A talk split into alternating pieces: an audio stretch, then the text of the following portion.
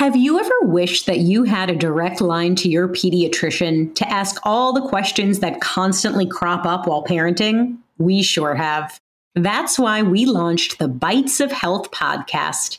Every morning, we'll answer a commonly asked pediatric question in five minutes or less. You can tune in while you're making your second cup of coffee or from the school drop off line. So be sure to tune in to Bites of Health, streaming now.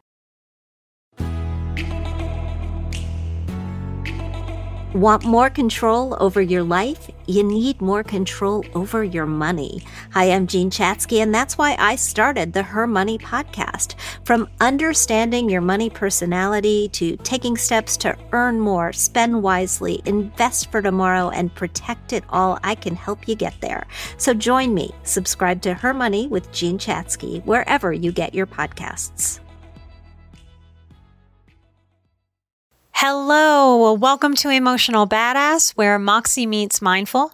I'm your host, Nikki Eisenhauer, life coach and psychotherapist. And on today's episode, I'm discussing important distinctions for highly sensitive people and recovering survivors.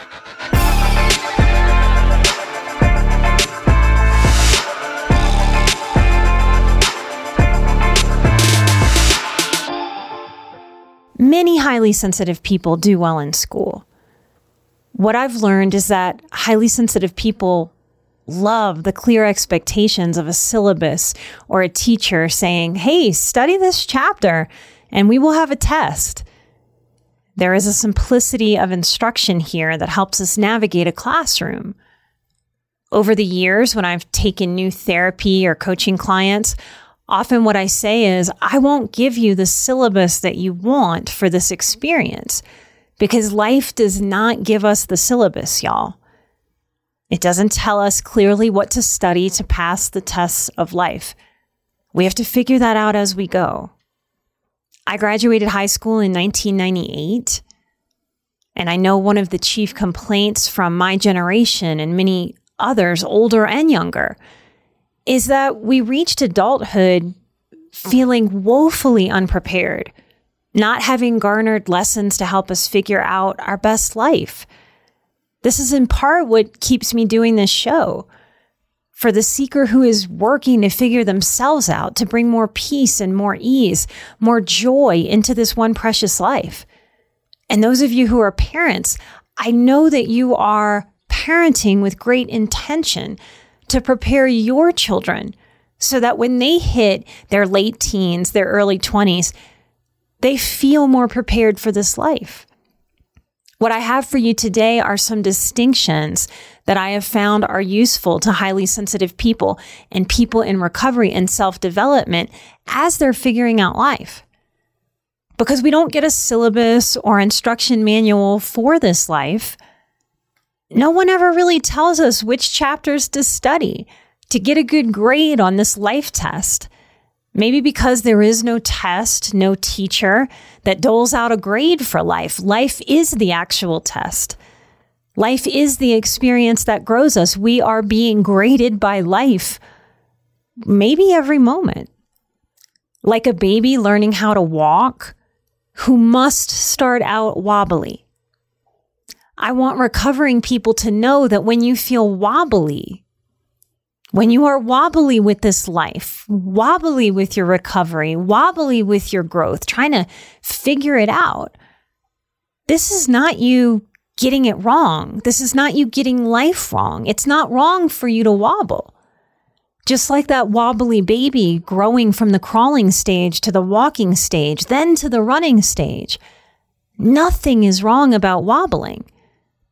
Keep going, keep moving, keep learning, keep growing, keep coordinating your physical muscles, your emotional muscles, increasing understanding until you can emotionally walk and then emotionally run in this one precious life. I engage life believing, choosing to believe that life happens for me, not to me, to show me my own growth edges and where I can work right now to better my life, to grow my life. I can meet my growth edges my personal life challenges with resistance, with pouting, with anger at the unfairness of it all. I can let my inner adolescent or my inner child tantrum and rage. I can nurture frustration and upset, or I can choose to use my precious energy to accept, to even embrace the challenge and the inherent lesson that is there to teach me to grow me. These are the lessons of life, y'all. These are lessons that I often will not know is a lesson until after having moved through a difficult experience. The lesson clarifies as I get to the other side, not necessarily during the struggle. My whole life changed once I understood that I had the power to choose how I respond to life. I wanted to meet challenges with curiosity and grace, which is so much easier for my body and mind to experience instead of fighting life's natural and sometimes unfair challenges.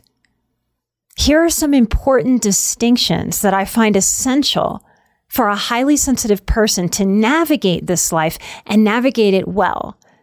And this, of course, is not a full list by any means, it's just a start.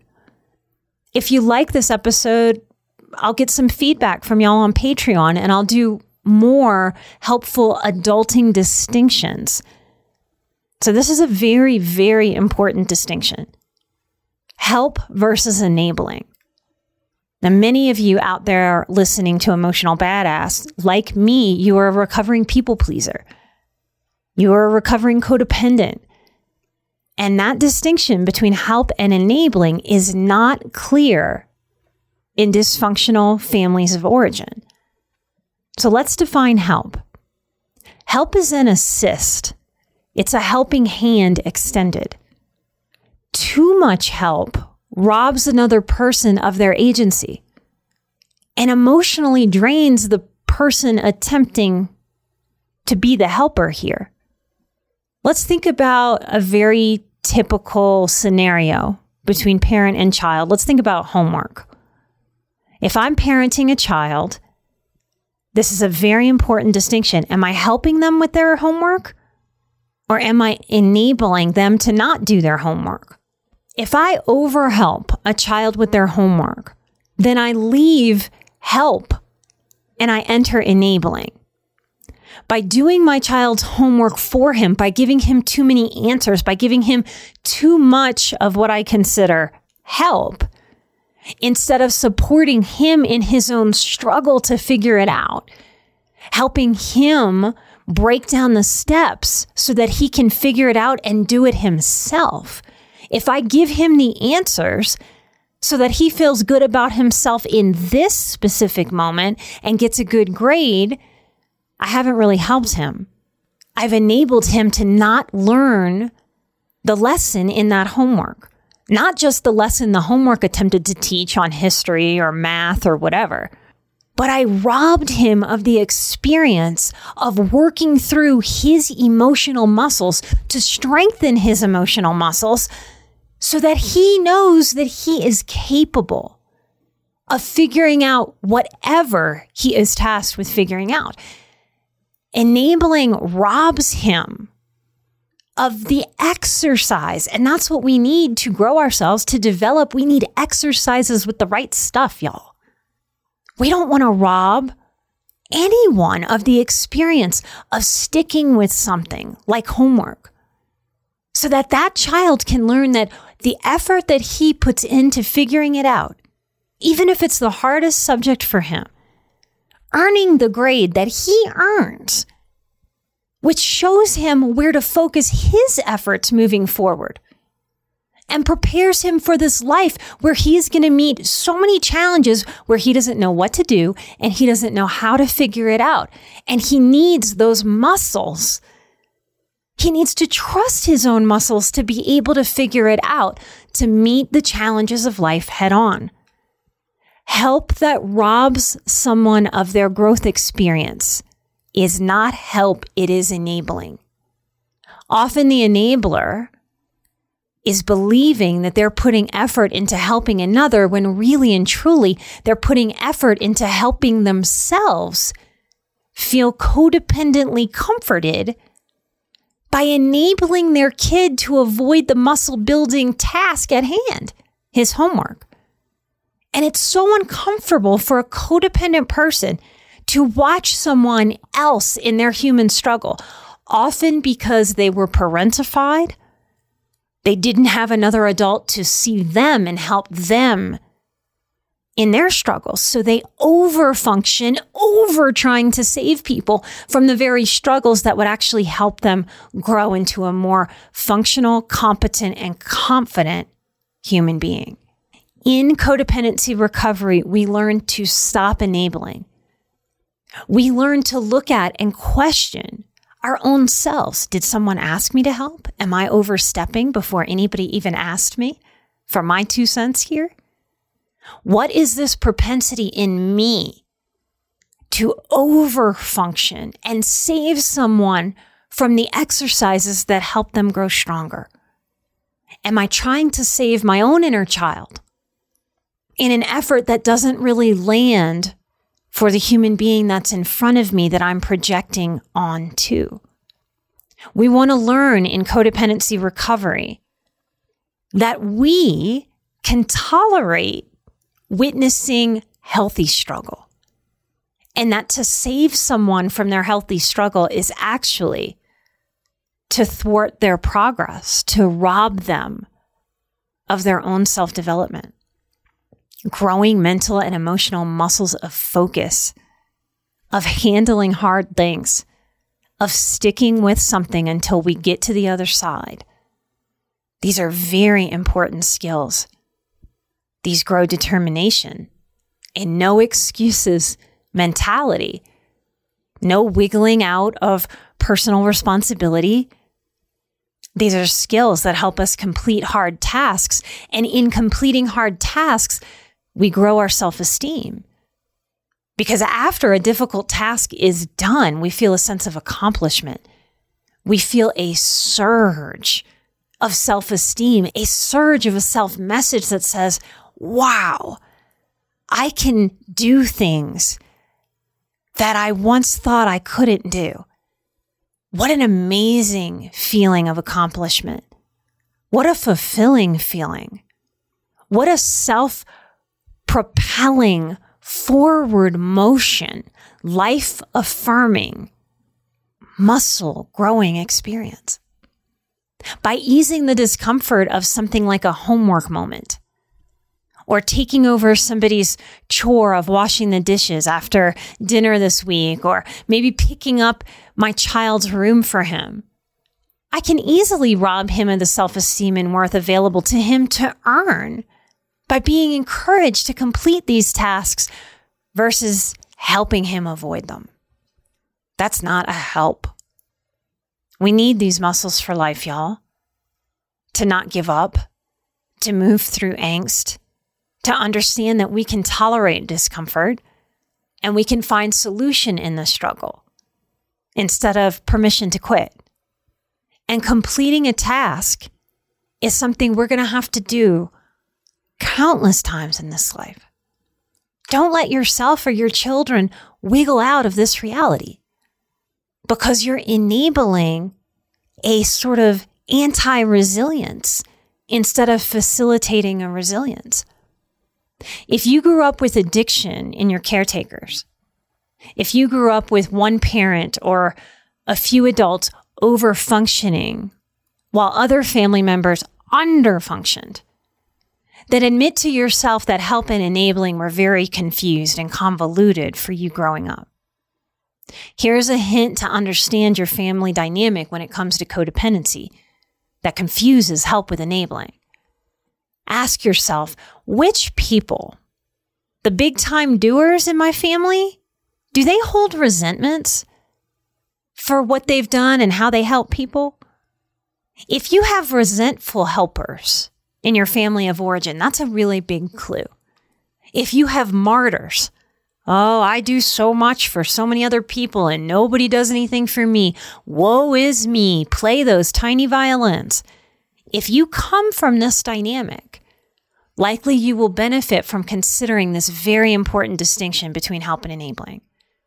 Here's a check in question for you, for yourself, and for people in your world. Did they ask me for help?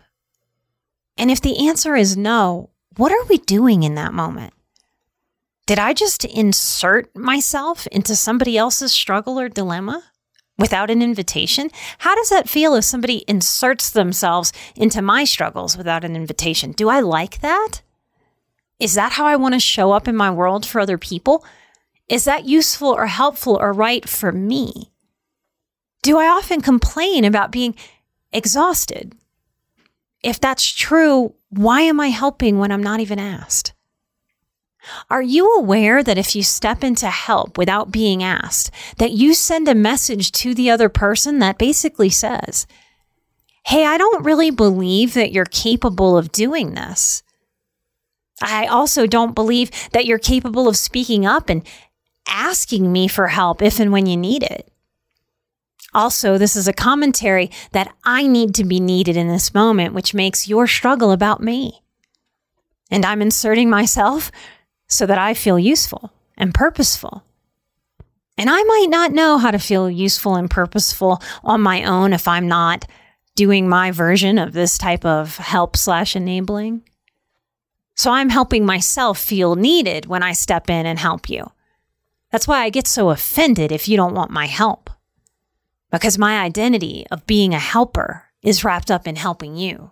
And the sad side effect of this codependent process for the person that I'm convincing myself that I am helping so helpfully is that I rob them of their potential growth moments. And that thought never occurs to me when I am deep in my codependency or deep in my enabling. Sometimes I challenge my enabling clients to ask people they love, Do you find my help helpful or intrusive or smothering? It's a very vulnerable and brave question to ask.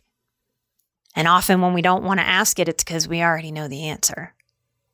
Here's another question Would you appreciate my help here or no? We can invite people very easily to accept our help and very easily to reject it. And when we do so, we're really standing in the integrity of what help actually is intended to be helpful we can also ask people in our worlds, hey, would you tell me if I slip into automatically trying to help you without asking? I'm working on protecting my energy just a little bit more, a little bit better. The truth about help is that help tends to honestly feel helpful. And if you feel put upon, smothered, by someone's help or don't want the help of another person, just explore this dynamic, your relationship, your family's relationship with help and enabling. What beliefs are you bringing to these interactions from your past? Do you overfunction for others? Do you feel taken for granted? Taken advantage of? If so, why do you keep doing the same type of helping over and over again if you feel used and it feels icky? How can you own your own part here? Here's another very useful distinction judgment versus discernment, and confidence versus arrogance. These are the two I'm going to share with you in this episode.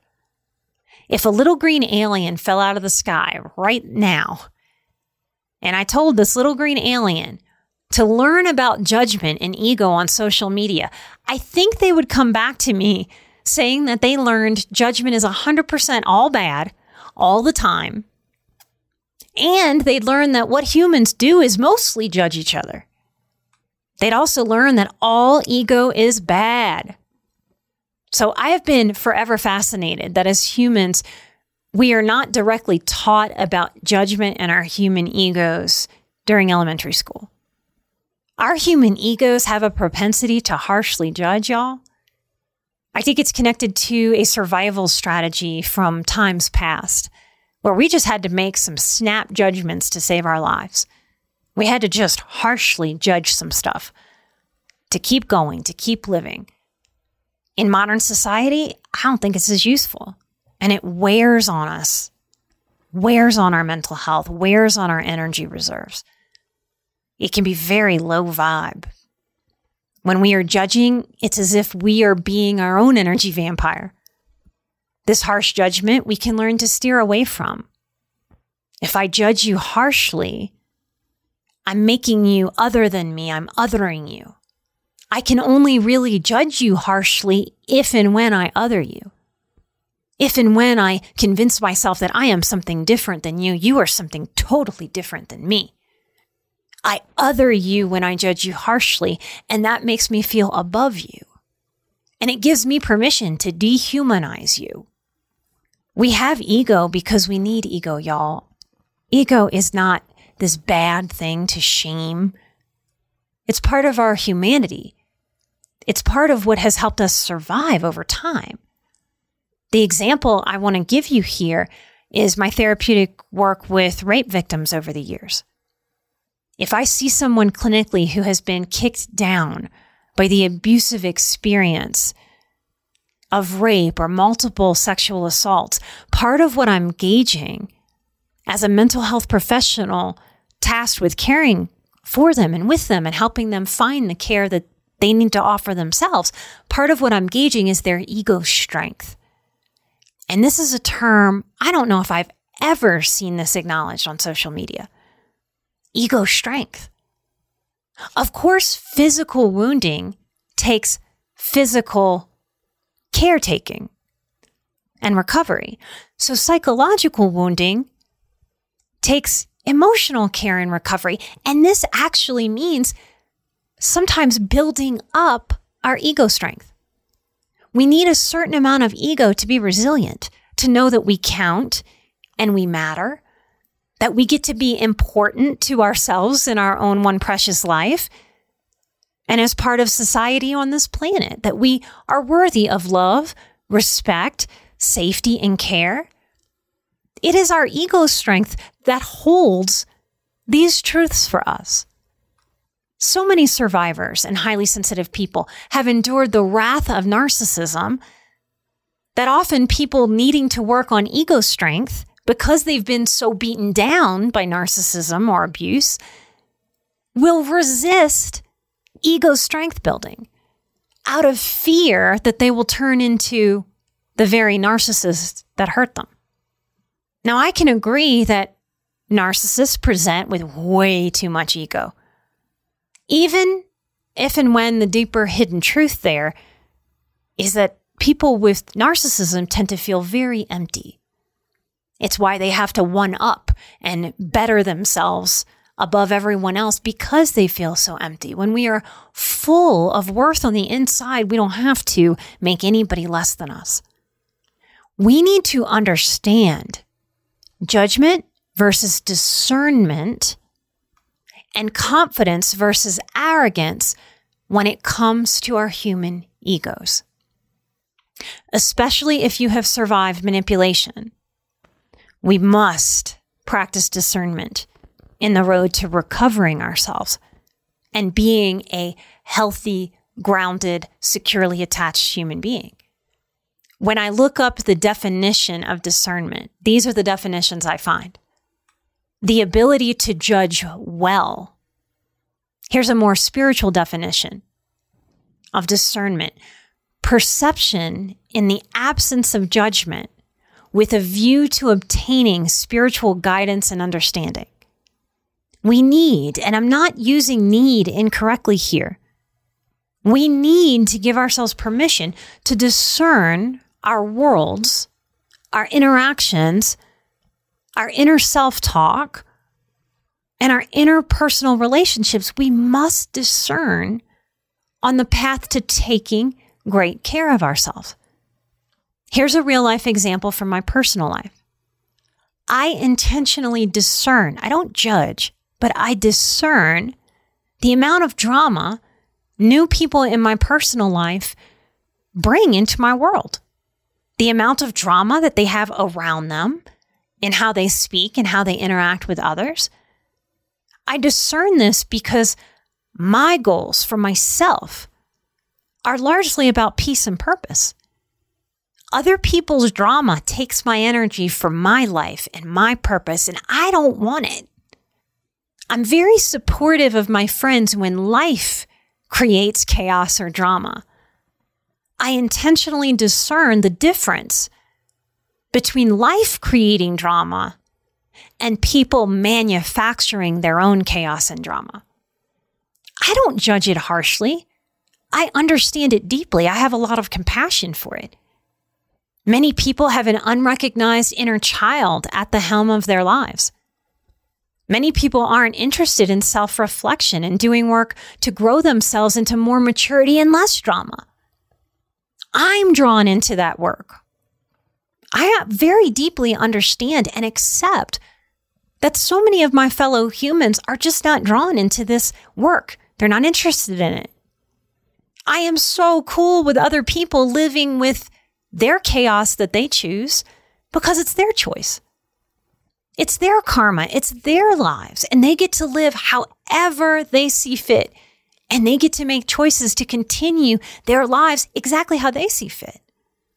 I get to be discerning in my own life.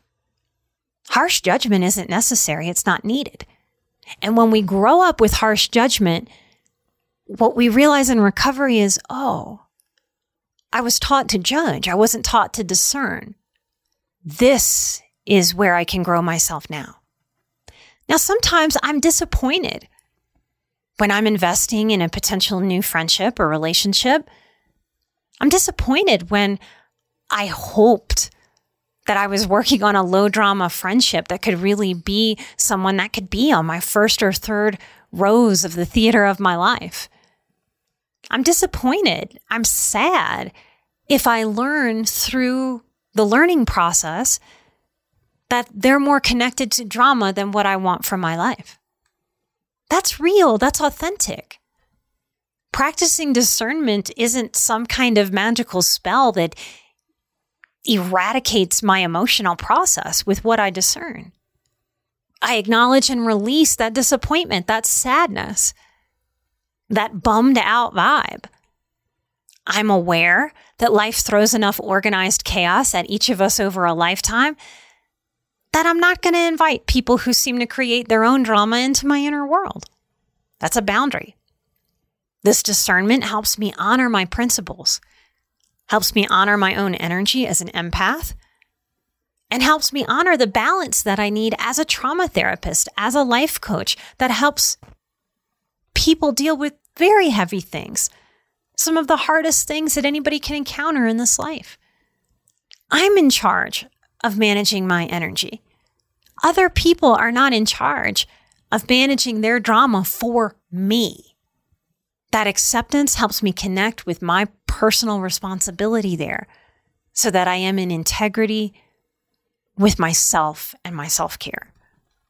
So, this leads me into the very important distinction between confidence and arrogance. And I cannot be clearer on this point, y'all. I want to get up on the rooftops and shout this. Some of you, many of you listening will change your lives, your frequency, your vibration, your energy, your mood, and your feelings of fulfillment if you allow yourself to grow in confidence. I cannot tell you how many highly sensitive people have spoken with me about being scared, frightened, resistant to feeling confident, proud of themselves, their own accomplishments, proud of where they are today versus where they were last month, last year, 10 years ago. There is a resistance to feeling capable, to being able to honor and acknowledge where you figured out how to be more effective in your life. Highly sensitive people have a resistance to owning their skills for fear of coming across as arrogant, being pegged a know it all, obnoxious. They're scared of being accused of gloating or having a fat head, as we say in the US. I haven't heard this in a while, but I grew up with this phrase being too big for your britches.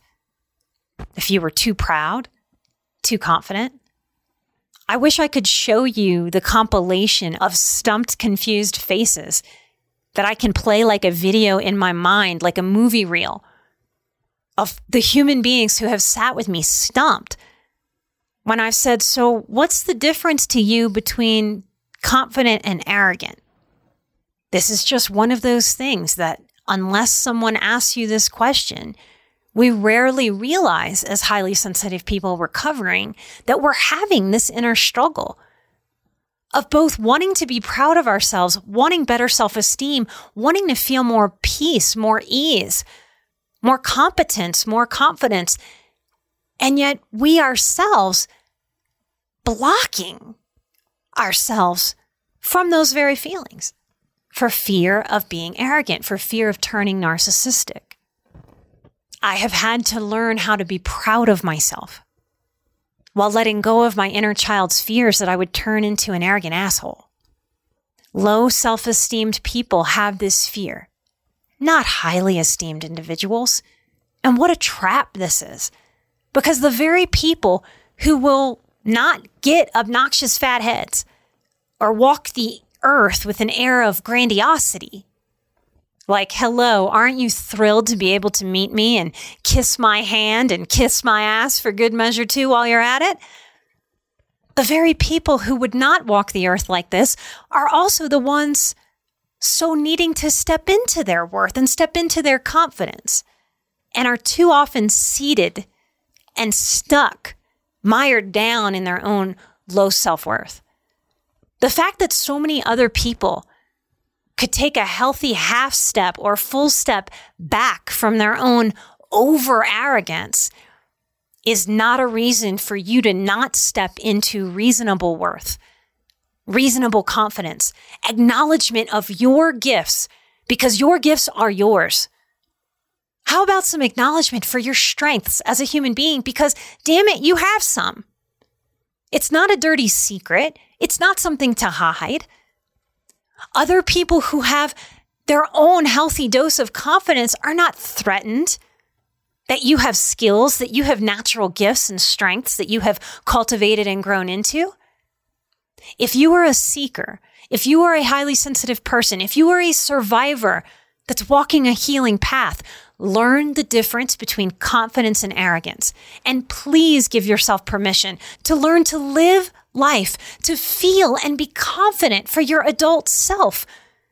And for that sweet inner child, that little girl or little boy you once were so very long ago, she or he deserves to step into the light of her or his life.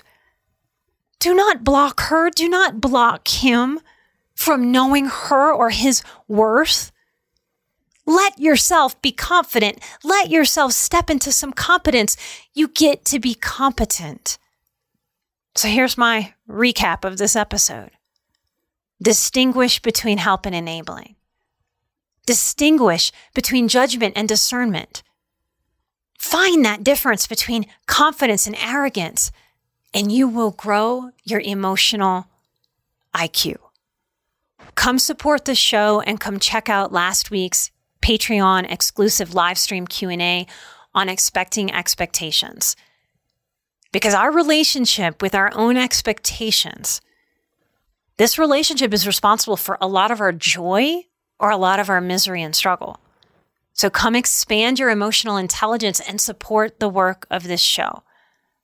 One of the things that is happening behind the scenes is that because of the things that I talk about, I use the words that social media and algorithms and AI are starting to ding content creators for. So increasingly, our show and all of the content that we put out on every platform is being suppressed. Most recently, we found out that I was suppressed because I used the word molester in something that I released.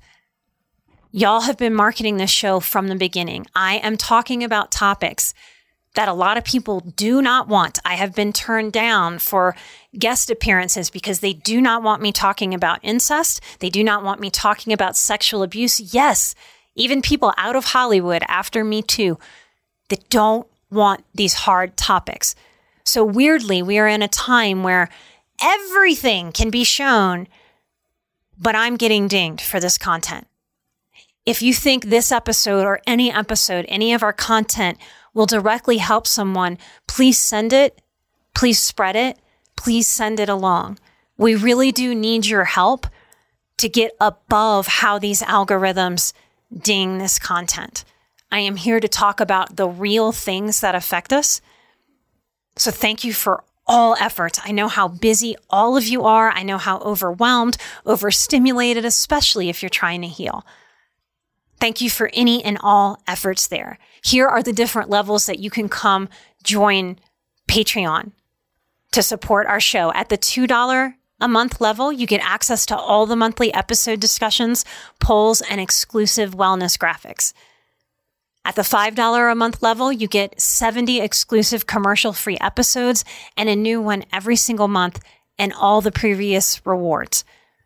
At the $10 a month level, you get all of our exclusive 70 plus hours of content, live stream videos, and access to the monthly live stream where you can ask questions and have them answered on the live stream by me. You get all the previous rewards. The December live stream topic is enoughness, the good enough principle. I know so many of you are out there struggling about what is it to actually feel good enough? How do I grow into that? Come hang out with me in the December Patreon exclusive live stream. Ask your question, and you will see the very deep, very personal, very vulnerable questions our Patreon supporters offer every single month. So come join us at patreon.com slash emotional badass. One of the other things you get for being a Patreon member is a shout out. I want to give a big shout out to our new patrons. Thank you, Rick, Mark, Rose, Dena with an E, D E N A. I want to thank L, just the letter L, Robin, Rochelle, and Karin with an I. Thank you to all our Patreon members. Thank you so very much for continuing to support the content of this show. There is rarely a day where we don't get a thank you that this show has saved somebody's life. So thank you so much for sharing it to sign up and become a patron, come to patreon.com slash emotional badass. We are proud to be a part of the Airwave Media Podcast Network. Explore Airwave Media to check out some of their amazing shows. Light and Love. I am an emotional badass. You are an emotional badass. And together, we are where Moxie meets mindful. I will see you right here next time for a brand new episode just for you light and love, and take care. Bye bye.